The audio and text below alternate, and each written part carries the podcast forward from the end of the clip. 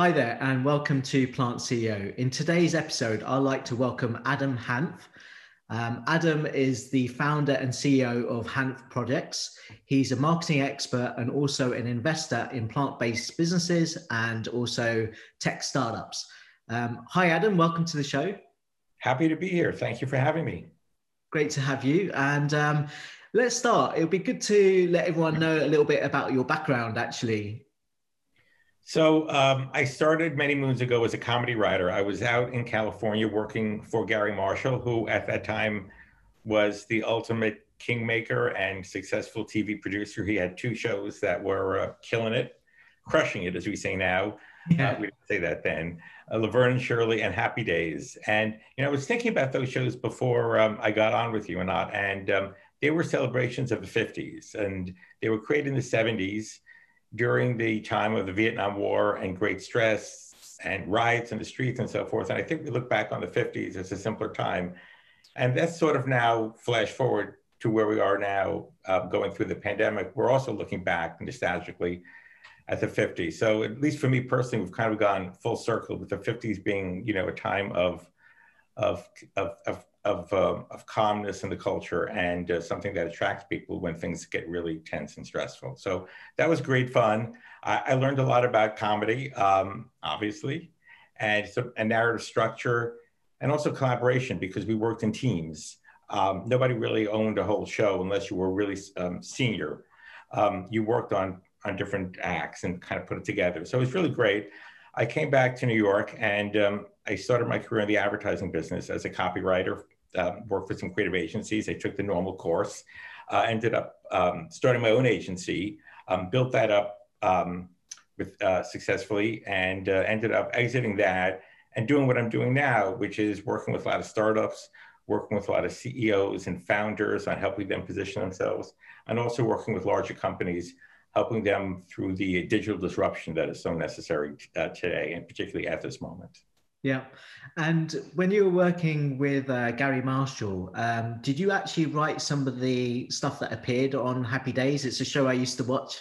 Yes, I mean, I, as I said, I wrote jokes. I could go back and, and watch some of the episodes and say, "Oh, that's that's that's my joke." and and I remember, of course, jokes that I thought were better that they cut out. But uh, yes, yes, there was this. I have some tracery in the culture as a result of that. So I think I think that uh, you know the st- the storytelling side of you know saying a saying a joke also helps and relates to um, the advertising industry, right? When you're looking at creating copy for for brands. Yes, I mean obviously humor plays a huge role in advertising, and and you know the core of humor is the unexpected, to turn things upside down, to look at something in a new way, and to be able to compress that, and that's really the secret of successful advertising. And now you know with digital advertising and our and our attention spans being shrunk uh, continually, of speed and quickness and the ability to tell a story in a in a nutshell is even more important than ever. Yeah. So I think it's also like um, you know if you've got such a, a short space of time, you know how do you really get to drive those emotions that you want to get through? You know in terms of uh, happiness and uh, you know you want you want people to start to love the brand. You need to really have this ability to tell a story in a in a brutally compressed period of time and to connect to connect with people emotionally too. You know one of the things that all the research is showing in terms of what seems to work digitally is high arousal. That could be positive high arousal or negative high arousal but you need to you need to ignite the you know, the emotions very very very quickly. And humor helps to do that too. You have a often a setup and then a punchline, tension release, the classic uh, geometry, if you will, of humor. And, you know, it's, it's a lesson that has stayed with me and a skill that has stayed with me. Yeah. One of your uh, most successful campaigns um, when you when you started your career in um, on the on the creative side was a campaign you did called Flick Your Bic, uh, which was after the the Bic uh, lighter. Um, right. How, how do you think those, uh, you know, that sort of campaign would resonate now uh, in today's world where you've got that limited time to capture the attention? Well, actually, you know, aside from the fact that you can, you know, we were sort of the last tobacco-related product advertised on TV. First, they banned cigarettes, obviously. Right. Then eventually they banned anything that's related to cigarettes, including lighters. But I think the structure of Flick Your Bic is very relevant to the way communication is done today. It's also based on um, a cognitive bias and we're learning more and more about those two behavioral psychology called rhyme as reason. When you do research with people and you expose them to statements that rhyme, perhaps because of their childhood memories of, of, of fairy tales and, and, and, children's books that rhyme, they believe those statements more. So things that rhyme get through and, and lodge in the brain. So yeah, I mean, I think the, the, the memorability and the quickness of that campaign, the fun of that campaign is, is, is relevant today. Yeah. So not so much. Although with the um, with the emergence of vaping and uh, and legalization of marijuana, who knows? yeah. Um, and your your rhyming there worked with with Flick and Bic, I guess. That's what you want to do, right? You want to you want to make you want to make uh, in advertising one of the rubrics is if you can make the tagline if you can um, so memorable and embed the product's name in the tagline, then you can't forget the product because it's part of the of the, of the tagline. Yeah. So then, uh, you know, you did also create your own agency, and then you sold that to WPP. How how was that experience to one of the WPP agencies? I think it was. It was fine. I mean, it was you know a transaction like anything else, but um, it worked. It worked out fine, and I, I you know, I, I, felt liberated because I didn't have the burden of an agency, and I can pretty much do um, the kind of work I wanted to do, the kind of clients I wanted to uh, connect with, and um, and stay off the uh, administrative side of the ledger. Yeah. And now moving to, um, I guess, the industry that we're we're both very keen about, which is uh, the plant-based and, and vegan industry, especially with with startups. Um, you managed to invest in just quite early on. Um, can you tell me about how that happened and what's been your involvement so far? Yeah, I became actually I became a shareholder um, in Just through uh, work that I had done for Josh Tetrick, obviously the founder and CEO. So at that time, um, I was doing some work for other companies in the Horizons venture portfolio. Solina Chau um, ran and runs that portfolio, and she um, was an early believer in and supporter of plant-based innovation. I mean, and Impossible Foods being, you know, a, a very successful uh, bet that she made, as well as others, including Better Day, the um, plant-based, uh, the cell-based uh, milk, and of course, um, just mayo, which at that time was called Hampton Creek. Yeah, you so mean I, Perfect Day, right? Uh, perfect Day. I said Better Day. Yes, yeah, perfect. Yeah, yeah. yeah. I get confused with all these. Uh, yeah, there's lots optimistic of names out there. BetterHelp is the is the is the uh, digital telehealth psycho- psychology company. Um, so yeah, I met Josh, and this was before the company was rebranded to just. Uh, it was the product was just Mayo, but the parent company was Hampton Creek. And interestingly, that was chosen by Josh because he wanted the company to sound like a natural and organics company, and not a company that was for vegans, and that would be too nichey.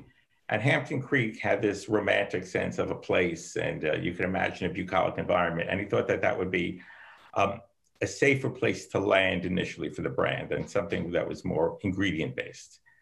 Um, obviously, the company moved to just to call itself Just, and now we have Just Mayo, Just Egg, and um, Just is a wonderful word, obviously, because it is about onlyness like, and, and minimal ingredients, but also justice and economic justice and um, sort of agricultural justice and planetary justice are big parts of what Josh stands for in terms of when they changed the name from Hampton Creek to to Just, uh, and that was based on a legal case, wasn't it? Well, it was a combination of circumstances. So, um, yeah, they were su- they were sued by uh, Unilever, um, who makes Hellmann's, the Big Mayo, as the media came to call it, because under a very very strict interpretation of the FDA guidelines, in order to call yourself mayonnaise, you needed to have eggs. This goes back sort of 100 years to the creation of the FDA when there were a lot of products around that had questionable ingredients and people couldn't trust what was in them. So the FDA basically said, hey, if you want to call yourself this, you need to have that. And in the case of mayo, if you want to call yourself mayo, you need to have eggs uh, because you couldn't trust a lot of unscrupulous manufacturers. Of course, those days are long gone and we have new technologies. Um, and the media was all over this story. They loved David versus Goliath, Big Mayo versus Small, Little Mayo, Wall Street Journal. Everybody had stories, um, and eventually, you know, it was settled. But um, through that process became clear that um, we should just focus on the just. We should focus on just mayo uh, as the product. And then fortunately, we had that word which could elevate up to be the name of the company as well. Um, and and it was it was more um, focused on mission and vision and truer to what the brand was about than Hampton Creek, which sort of was which was this invented more of a traditional CPG or consumer packaged goods approach, which is to name something like Hidden Valley salad dressing, whatever that means, right? It was sort of from that spirit, but we had evolved enough to go right for the truth of the brand, the essence of the brand, the core. Mm. And it's funny how I guess Hellmann's have now created their own vegan mayonnaise. Yeah. And, and selling that, I guess, quite well. Uh, I don't know how they're doing. Do you know in relation to to that core product versus uh, I can't really get into the details, but you know, Hampton Creek. I'm sorry, just, my, yeah. You know, we've got Just Egg, and um, we're doing. You know, we're doing very well as a company, and as um, as a brand that consumers can come to attract, come to be attracted to, and believe in, and not just buy, but actually join the brand. People love that brand uh, for for the obvious reasons, and um, you know, Josh used to say to me and others something that has that stuck with me and that I think about a lot in terms of branding. He says that if we had to do everything over again, how would we do it the second time? And I think that that is how he sees the world. Rather than fixing a small part of the food system, he went ahead and kind of reinvented the whole way you think about uh, creating consumer products, consumer brands, including the amount of R&D that goes into identifying the right plant-based uh, formulations that could emulsify like an egg or, or turn into um, mayonnaise. So, so you know, a lot of innovation in food is, I would call it partial or incomplete. It doesn't say how are we going to change the world from the bottom up and the top down. And I think what Josh did and what Impossible Foods and others are doing is saying, let's reinvent the whole system. Let's change everything that's going on. And I think that kind of bold approach needs a uh, the right kind of entrepreneur and the right kind of venture capital because you need to be willing to continue to fund it because that doesn't come cheap and also have a little bit of patience too because again it takes a long time or longer time to change everything rather than to change a small piece but i think the excitement of this business and i think you would agree being so passionate about it is not to tinker at the edges not to but to really solve it from the inside out totally yeah and um so yeah, they're doing really well. Uh, I know they've got good good expansion plans to to conquer other other countries as well. Uh, you know, finding the right distribution partners, yeah. etc. Um, when you're, you've also invested um, uh, with some other plant-based uh, businesses. Uh, it'd be great to talk about some of that, and you know, which which other VC firms you're you're working with on that. Sure. So I'm a I'm a partner in Siddhi Capital. I believe you know you know who they are, and yeah. um, we're focused there on better for you foods. Um, that could be snack foods, that could be beverages, or they could be um, technology based um, protein alternatives. So, for example, a company, No Evil Foods, which we talked about, is, is creating its own um, plant based meats. We're also invested in a couple of companies that are doing cellular aquaculture for um, for fish, actually. And um, one of them is called uh, BlueNalu, and another one is called Good Catch. So these are really, uh, you know, passionate inventors, innovators. And I think what's also happening is, you know, when Josh launched um, his product using a pea protein, um, mm-hmm. the technology compared to what it is now was much more primitive. And the ability now to identify um, plant-based products that could turn into um, consumer products with more speed and less R&D investment is dramatically progressed. Computational power and processing power is one reason, because there is a lot of um, work that's done um, algorithmically to figure out exactly what leads to what. So I think we're seeing a lot of innovation and acceleration of innovation uh, in terms of in terms of meat alternatives, dairy alternatives, fish alternatives. And I think that's going to continue. It's also going to create more competitive environment, I think. I know we're going to talk later about um, the future of the category. But I think um, just being able to say we're a plant-based fish is not, or meat is not going to, or burger is not going to be enough. Probably not enough now, and certainly won't be enough in the near future because there's going to be um, a bit of um, sort of a plant-based fatigue, I think, that settles in, and marketers will have to combine technology innovation with good old brand building and consumer uh, communication and, diff- and and strong differentiation too. Yeah. And um, so today you're also working with uh, other types of companies. Like there's uh, one company that we both work together, which is Undertone. Um, it would be great to hear about some of those other companies that you're also working with. Sure. Well, Undertone, um, as you know, is um, doing some really exciting work in helping brands connect with consumers digitally through um, through digital platforms and digital media. And I think, you know, from my point of view and the work that I do, everything is everything is connected, right? So you would think that what is the relationship between investing in plant-based foods and working with plant-based startups and digital marketing? Well, obviously, it's it's an incredibly important connection, right? Because the ability to reach the consumer, as I said before, is going to become, I think, a big driver of success. So I, I as I said, you know, I I like to work with companies that are making a dent in the world, to quote Steve Jobs, or dent in the universe, that have bold ambition. So it's really, for me, not as important um, to be in specific categories. So I do love plant-based because I do think that um, is one of the most exciting areas of innovation.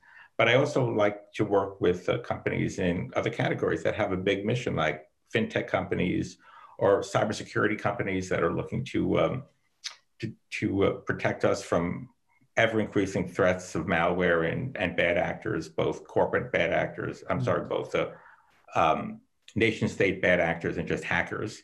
Which, uh, which company are you working with uh, on, on the cybersecurity side? I'm working with a company called Expel, okay. EXPEL, that, you know, um, getting back to what I was saying in terms yeah. of starting over, these are guys that worked and were very successful at, at large security companies and and they had some exits and they said we want to kind of reinvent the way cybersecurity is being marketed. We think it's too much of a black box. We think that the pricing is muddled and you don't really know what you're paying for. So they basically are reinventing the cybersecurity company, cybersecurity industry from scratch, and it's it's been pretty exciting to work with them. Nice. Um, and you're also on uh, on the board of Scotts Miracle-Gro and One Eight Hundred Flowers. I know we've spoken about both those companies quite a lot, and um, specifically around Scotts Miracle-Gro. I think it's good that they're they're changing their formulations to make sure that they're also uh, vegan uh, certified. Uh, I've seen on their bottles of you know different types of uh, fertilizers and, and soil. Yeah, so i think that's... we are you know we are the leader by far in the consumer lawn and garden business. We also have some really interesting investments in, in cannabis which are a fast growing uh, part of the company. But we've seen um, during the pandemic um, this acceleration of interest in people growing their own foods and in really controlling their own food supply because there's no substitute really for what you're growing out in your backyard. And we've seen 20 odd million new consumers come in to the category. You, you, probably read about it um, in the States and elsewhere, the, the whole victory garden trend, taking back something that had happened during the war uh, when there was rationing and shortages and now applying it to uh, what's happening now. Mm. So um, yeah, because of uh, of this trend, we are um, both developing and also continuing to market products that we have that are all natural, that are sustainable. We are we're a very sustainable company. We we uh, actually people don't realize it. We're the largest recyclers of trees that have been um, killed in hurricanes and uh, and uh, and just yard waste because we make so much mulch and so much soil, and we do so much composting that we that we are the largest recycler in the country. Of and very very few people realize that. So um, yeah, I think that um, that trend of growing it yourself and both deriving the benefit, uh, the nutritional benefit of fresh foods, which is obviously something we both believe in, but also the the the mindfulness and the anchoring and the um, the emotional reward of being in the garden during these times is of enormous value to people. it's one of the reasons you're seeing, you know, apps like Headspace and Calm taking off. Gardening is part of that whole movement where we need we need to find some time for ourselves and also for our families. So um, it's been it's been interesting to see um, how we've been able to um, satisfy these deep emotional needs of consumers. It's, it's, gratifying as a brand. There aren't many brands that you know are doing um, as well as we are in the pandemic who make people feel good. I mean, you've got brands like Clorox and others who sell, you know, um, Purell, who sell um, anesthetic, disinfectants, and um, those are things kind of you have to do. What we offer people is the ability to do what they want to do. So it's been an interesting seven months. Yeah, yeah, and uh, yeah, they they must have been doing really well uh, during this time with you know everyone working from home and then they, they you know if they have uh, a space where they can grow their own vegetables it's great to have that encouragement especially with children finding out that it just doesn't come from a supermarket right yes. Yes they're, they're tomatoes didn't don't grow shrink wrap as we say that's true. But i also think this all ties as i said before everything is connected. So as you get more involved in growing and harvesting in cooking and then in canning and just you are now sort of your own farmer, um, that heightens your awareness about the source of what you eat. And I think that's going to help grow, no pun intended, the plant based world dramatically mm. because you're seeing the power of plants, right? And you're more open to innovation that transforms plants. So I think the pandemic will be a real accelerant for many reasons for this whole plant based industry. Mm, yeah, totally. Um, so you also wrote uh, a, a, well, co-authored a book called Dictionary of the Future, um, and there was a food section uh, yeah. in that book. So uh, thinking back uh, on, on that book, how much of the, especially on the food side, did you actually get right? So I took, I, I went back and, and took a look at the food section to see yeah. Uh, what happened. So I get asked that question a lot. So about were you right or wrong? So I try to avoid both extremes. One extreme being self-flagellation, I missed everything, or um, or just um, patting myself on the back, I got everything right. So I think though, I in the case of the food category, I think we got more things right than wrong. We missed some things, like like this. The book was published pretty much two decades ago. So the um, so the the plant-based innovation directly we did not touch on, but innovation um, that was related to that. And I think more importantly, um, the awareness that people wanted to shift the way they were thinking about food and the relationship to food, that we got right. So for, in the, for example, in the introduction, we talk about, uh, talk about the fact that people are looking for spiritual purity in food. And I think that's been true.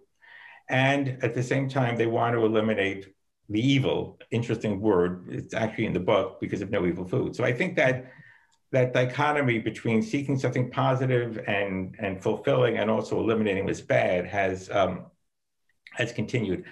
Um, I think the one of the things that we got right is or was the um, idea that people would be looking into the past for solutions for the future. Like we had heirloom grains.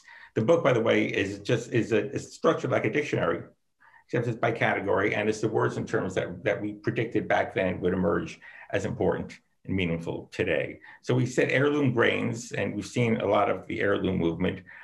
Um, pastured poultry, just more and more attention being paid to how animals were raised was a big theme. So we had pasture poultry, we had um, holistic herding in terms of the cattle industry, and actually what we're seeing now because of the pandemic, farm sharing where you basically um, purchase a portion of what a farm produces and um, it gets shipped to you. So those are pretty uh, prescient, I have to say, given, given that it was two decades ago.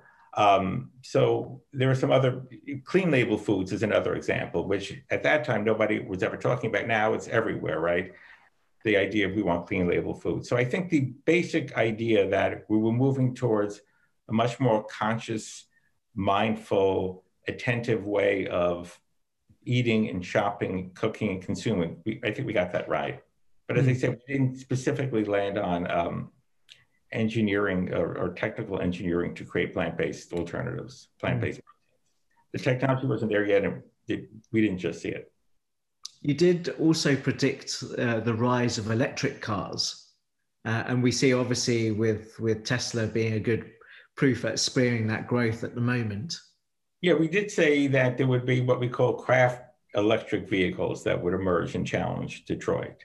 So that was that was interesting. And then on the um, so on the internet side of things, um, this was again before, it was before Facebook, like maybe six months before Facebook popped up at, at, at Harvard. But we did see that the internet was going to be a place that created uh, emotional distress potentially for people as they compared themselves to others. So we had a term in the book called comparative anxiety, uh, which at that time nobody thought about at all, frankly. But now, of course, um, it's a big social and psychological problem. So, mm, did Did you watch the Social Dilemma yet on uh, Netflix? Yeah. yeah. Yes. yeah, it's kind of worrying when they when they put it in that way, does isn't it?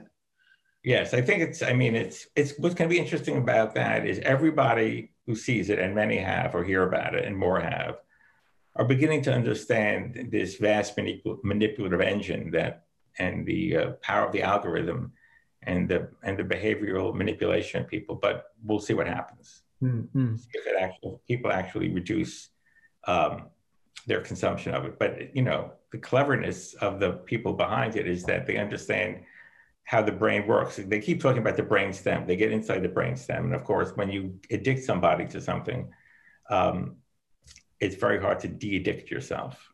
Mm. Like there was one, I think I forgot who quote uh, whose quote it was in the movie. It said there are only two people who use the word users to describe their customers: yes. drug pushers and Silicon Valley. Yeah, yeah, software companies. Yeah, it's yeah, it's quite funny when they said that. Yeah. Um, so thinking about also the electric car side, obviously, you know, the, the main reason a lot of people are buying electric cars is for the environment. Um, and I think it's great when, uh, you know, electric car companies also have a voice to say, okay, we're not going to use any animal byproducts. Uh, how important do you think that is that, you know, other manufacturers take note and they're not using things like uh, animal leather and they're using plant-based leather, for example, in their vehicles?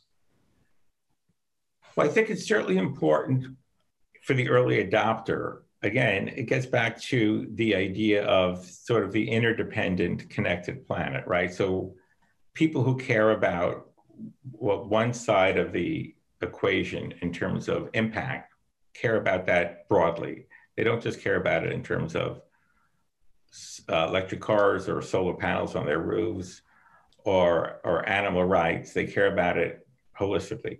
So I do think that it is something that is important to the consumer because they are looking for the company to be as consistent as possible. And hypocrisy is, is really um, what they are philosophically and ideologically opposed to. So I think that they, that, that, that sort of like call it horizontal sustainability, which is not just the car as a vertical construct, but the car as a horizontal integrated construct is something that we'll see replicate itself in other categories as well. You know, we could see, you know, in something as vast as home building, for example. I mean, we've gone, we have LEED buildings and so forth. But I think particularly millennial consumers, and we didn't, we've gone this far and not, we didn't mention the word millennial one time. So we just some kind of a, a record, um, are, are probably the most um, uh, the, the generation that's most focused on interdependence, I would say. Um, and maybe it's because, and I've thought about this, they are the most diverse generation, ethnically diverse generation in history. So I think when you grow up seeing the seeing people as diverse and seeing the connections between people, I think you see the world, the larger world in that through that lens as well. Mm-hmm. And also, not consciously, say, say again.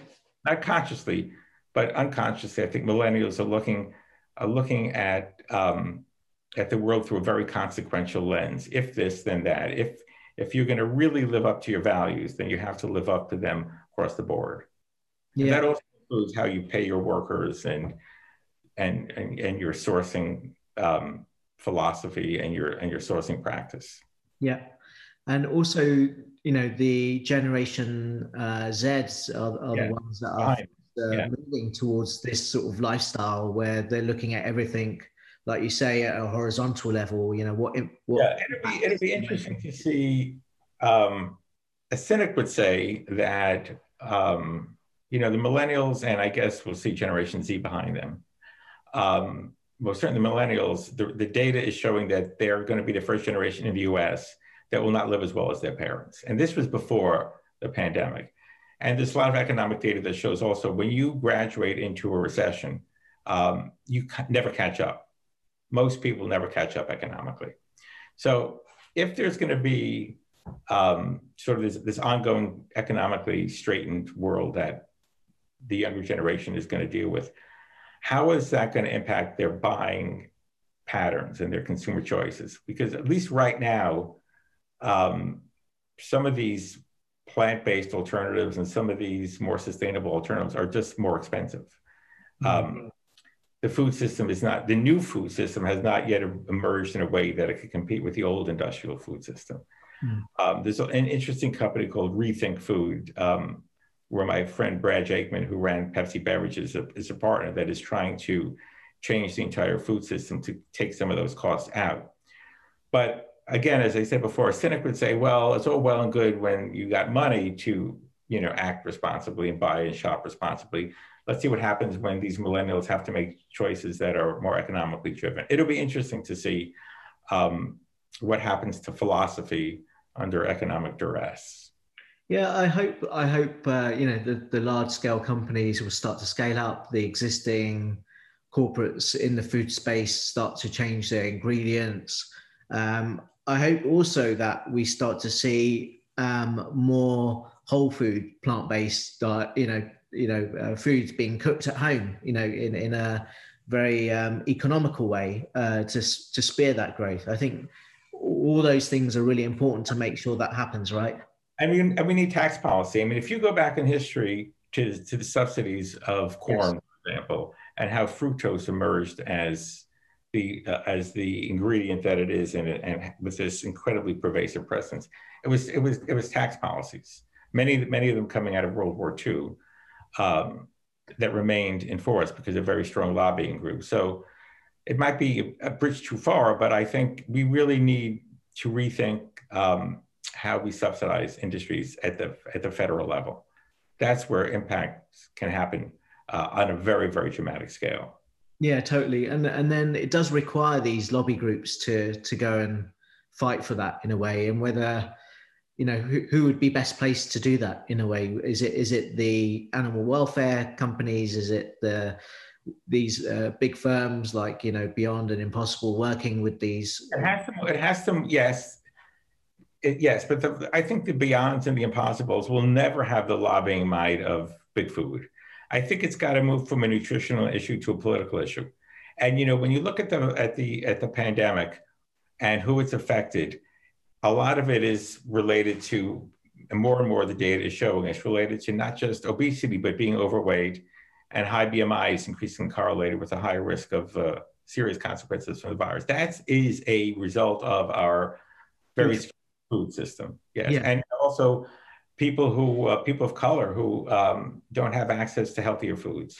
So that's why I maybe maybe the maybe the pandemic will be a flashpoint for a new for political activism around nutrition because it's got to it's got to come with that kind of with that kind of social muscle behind it as opposed to um, through through traditional lobbying and and uh, and pressure that way. I think I think it could happen. I think there could be this vast rethinking of how we create, grow, and distribute our food that comes out of this.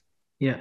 And now, you know, people of color are, are the fastest growing trend in America, uh, especially for, for plant based foods. Uh, I think, yes. And I think, you know, we didn't talk about school lunch programs, obviously, but I mean, I don't know, the UK, I mean, Jamie Oliver, you know, tried to change the UK. Yeah. Uh, but our, you know, what we, the amount of money we, the amount of money that we allocate, I think it's under a dollar for um, the average school lunch is just, um, it's just criminal here. It's really nutritional malpractice. And particularly so many kids who don't have a hot meal in the morning until they get to school. So again, this requires a, a, broad awakening. We have to start in making the right kind of investments.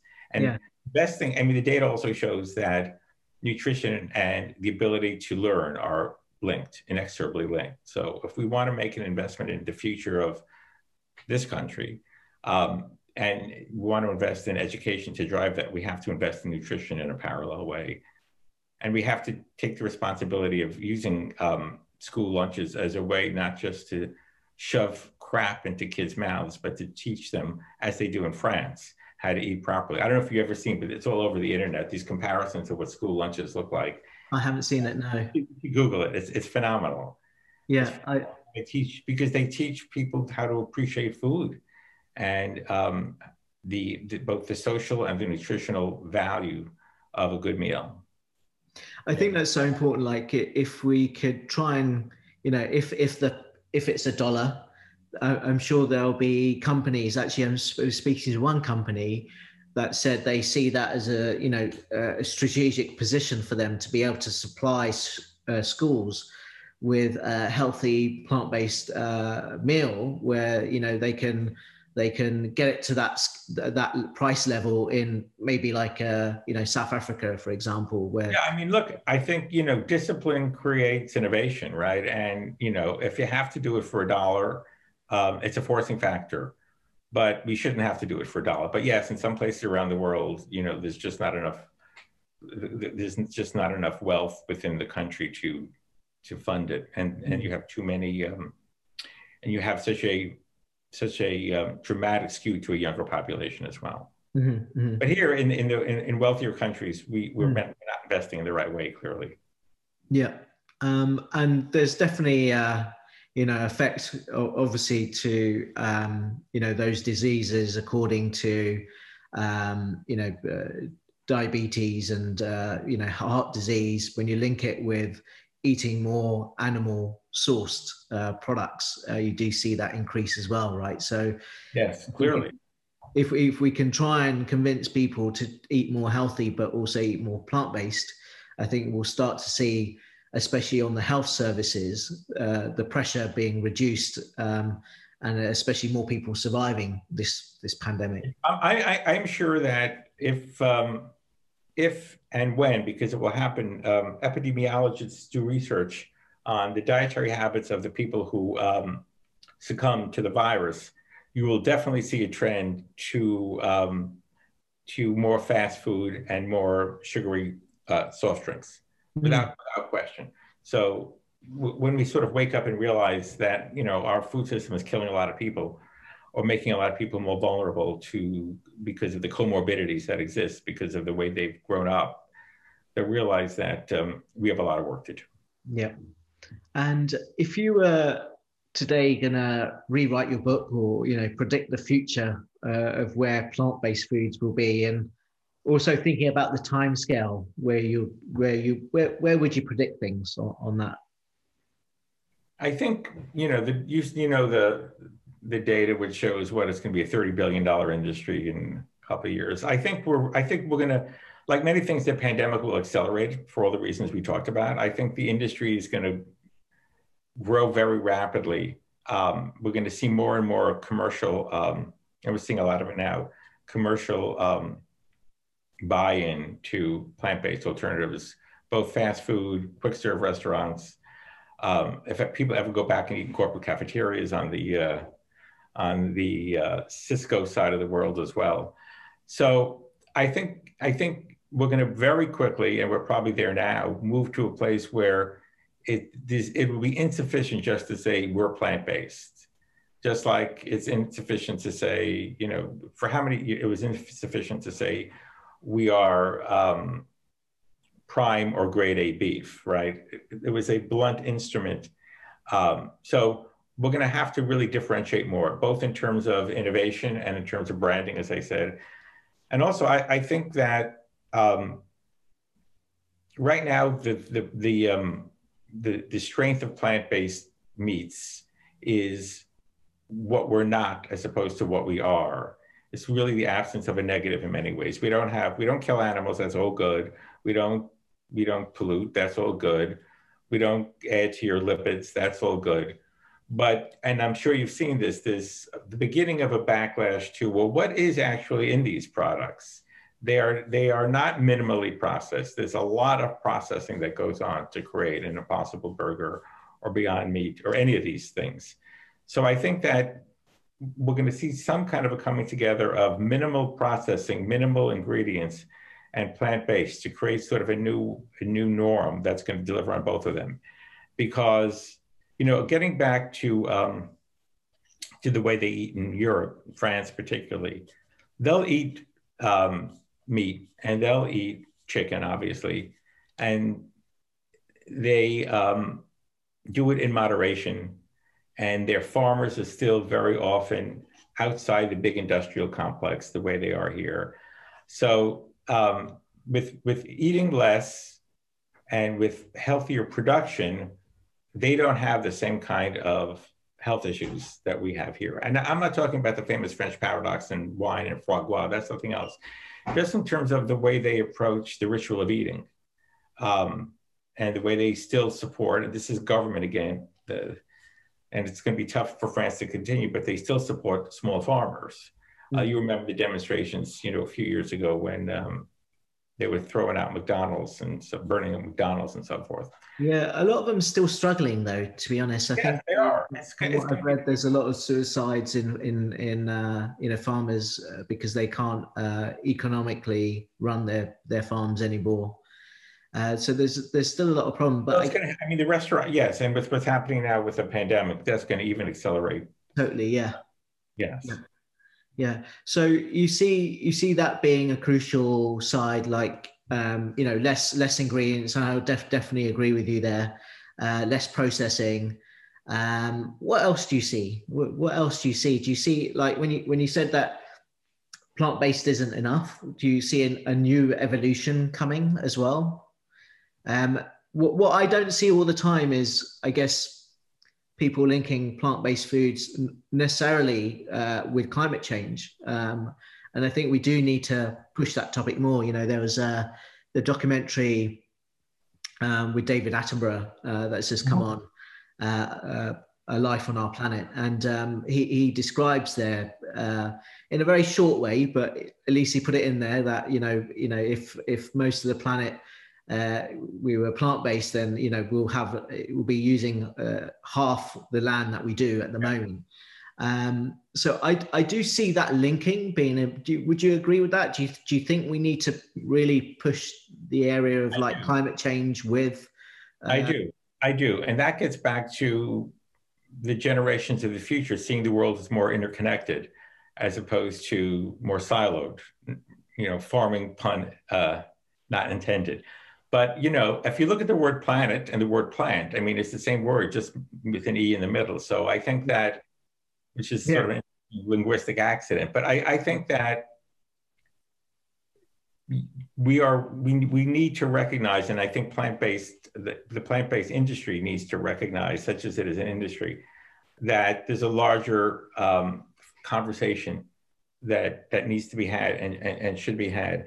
And I think one of the things maybe we will see is, you know, there was the famous Got Milk campaign, and industries have the raisins, industries have been able to get together, basically putting a tax on their members and then do marketing that basically is not product or brand or company specific, but is industry specific.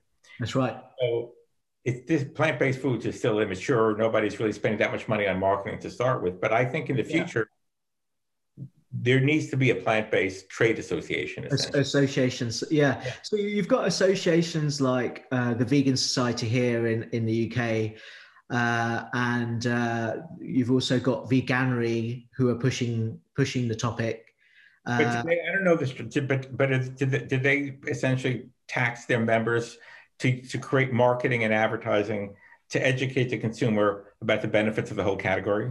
So you can, I think you can basically donate to those organizations, um, and um, and the the, mem- the members can donate. Uh, so th- that will fuel them creating more, I would say, uh, content and campaigns um, to help uh, educate. Yeah, that's good. And we need, yeah. somebody like I mean the, the the old school trade associations are extraordinarily powerful in this country, getting back to our, our lobbying conversation. Yes. So I think, and there is no, nothing nearly the equivalent in plant-based. It's too soon, too early, too embryonic. But I think um, with the right charismatic leader, because it's not often easy to go to people who compete beyond meat, beyond Impossible Foods and beyond burger. These, they're all competing for the same disposable dollars. Say, wait a minute, give us a half of 1% or join this trade association uh, with your enemies, your frenemies, essentially.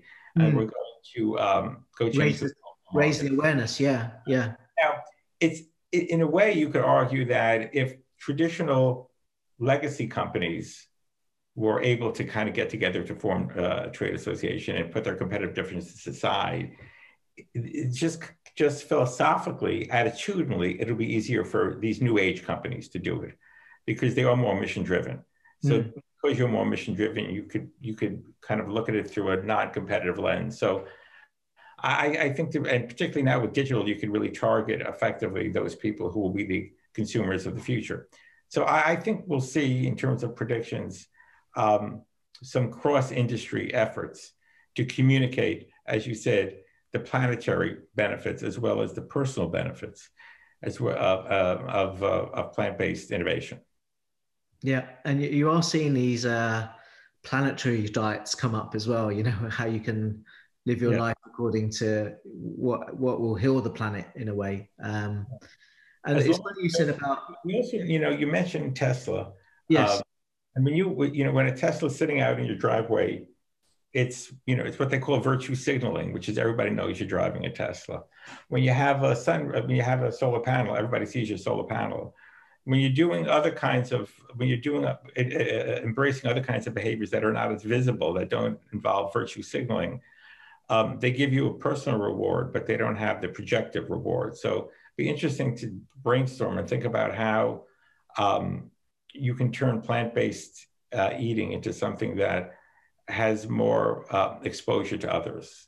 Yeah, it's funny you say that because you know when I went vegan, it was like you do kind of feel a bit isolated and you want other people to know and that's why i think a lot of people do become quite vocal about it to yeah. when they're when they're talking about it but they they have no outlet. In a way this is kind of my outlet to to encourage the growth uh, and awareness yeah, I was talking to um, some entrepreneurs early early stage that have a technology for turning um, carbon pulling carbon from the air and turning it into gasoline.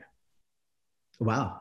Yeah a little, little reactor kind of a thing yeah. so they showed me sort of the deck and how they were thinking and they had it like behind the house they said don't put it behind the house. Nobody can see it behind the house. You should put it in front of the house so everybody can see you're doing the right thing, like the solar panel that does. Oh, I hadn't thought of that, but I, you know, this goes back to you know Veblen and conspicuous consumption and all of those, um, all of that research that shows we want people to see we're doing the right thing. I mean, that's what social media is about, right? Mm, yeah.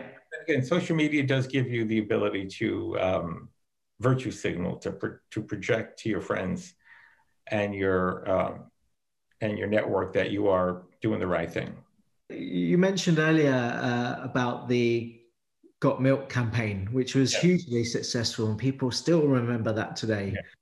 Uh, if you were, you know, if you were, say, if you were looking after this this trade association and you had to create your own campaign now, what would you think would would resonate with today's millennials and and Generation Z's if you were going to create some sort of campaign? You know, what's interesting is that they used a lot of celebrities in. They did that campaign, right? Before anybody used the word influencer, but that's essentially right. what it was. Right. So I, I think that influencers would be a very powerful part of any sort of trade association campaign. Sort of micro, but not necessarily big celebrities, but more sort of micro influencers, I think. Mm. Um, and I think that would be that might be the first trade association campaign that uses micro influence. It'd be interesting to see mm, because really, um, really get to um, the beginning of, of how celebrity is created, and that's sort of what you want to do. You want to create a new kind of celebrity around plant-based eating, not an old school top-down celebrity model, but a newer bottom-up celebrity model. So influencers, so micro influencers are, are, sort of, to me, strategically, conceptually, the right way to go for a trade association. Mm, interesting, yeah, and uh, I think also these uh, documentaries really do help, right? Uh, so, uh, oh, yeah. And obviously, the, they require all funding to to make it happen. You know, there's been a lot of successful documentaries in this area. Food Inc. and so forth. Like What the Health, Cowspiracy, you know, The Game Changers, all, all these documentaries running for good with Fiona Oakes was really interesting. Um, right. You know, one of the things that I think they're they haven't done yet, which they need to do, is to take those long form documentaries and edit them into uh, uh, soundbite kind of nuggets that could be pushed out through social media, because the number of people who you could reach by breaking those up and pushing those out through social channels is exponentially greater than people going to sit through a whole 90 minute documentary. In fact, from a production point of view, I think you need to sort of reverse engineer the process and create documentaries that have editable moments built into them that could be pulled out.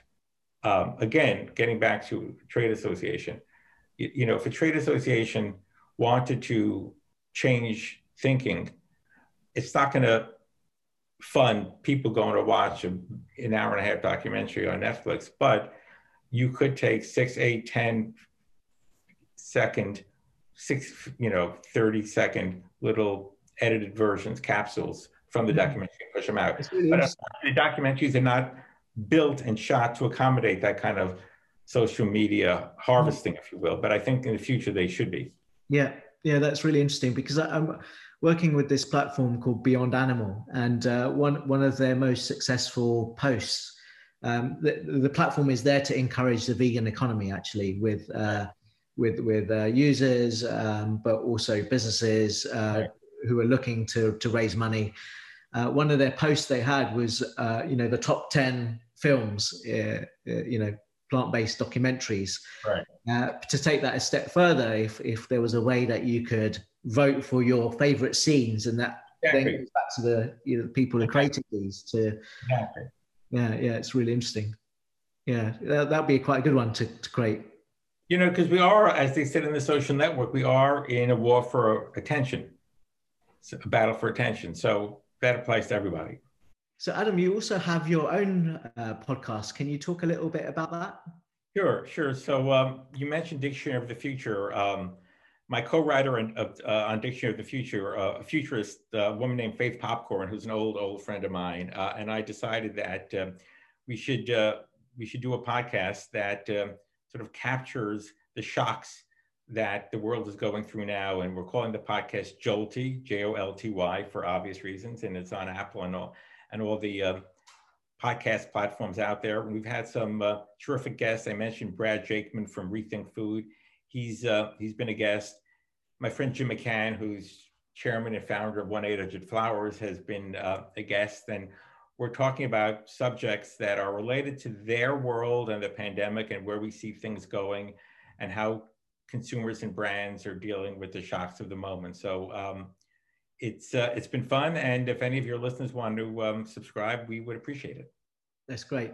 And Popcorn Faith is that uh, her real name or is it a, a pseudonym?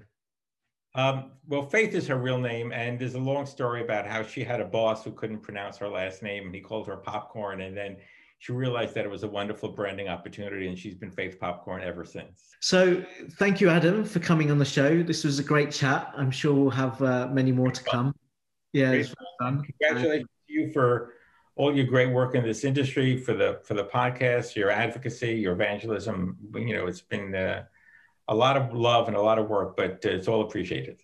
Yeah, thank you so much, and uh, hopefully see you again soon. Absolutely. Yeah. Be well. Cheers, Adam. Bye. Cheers.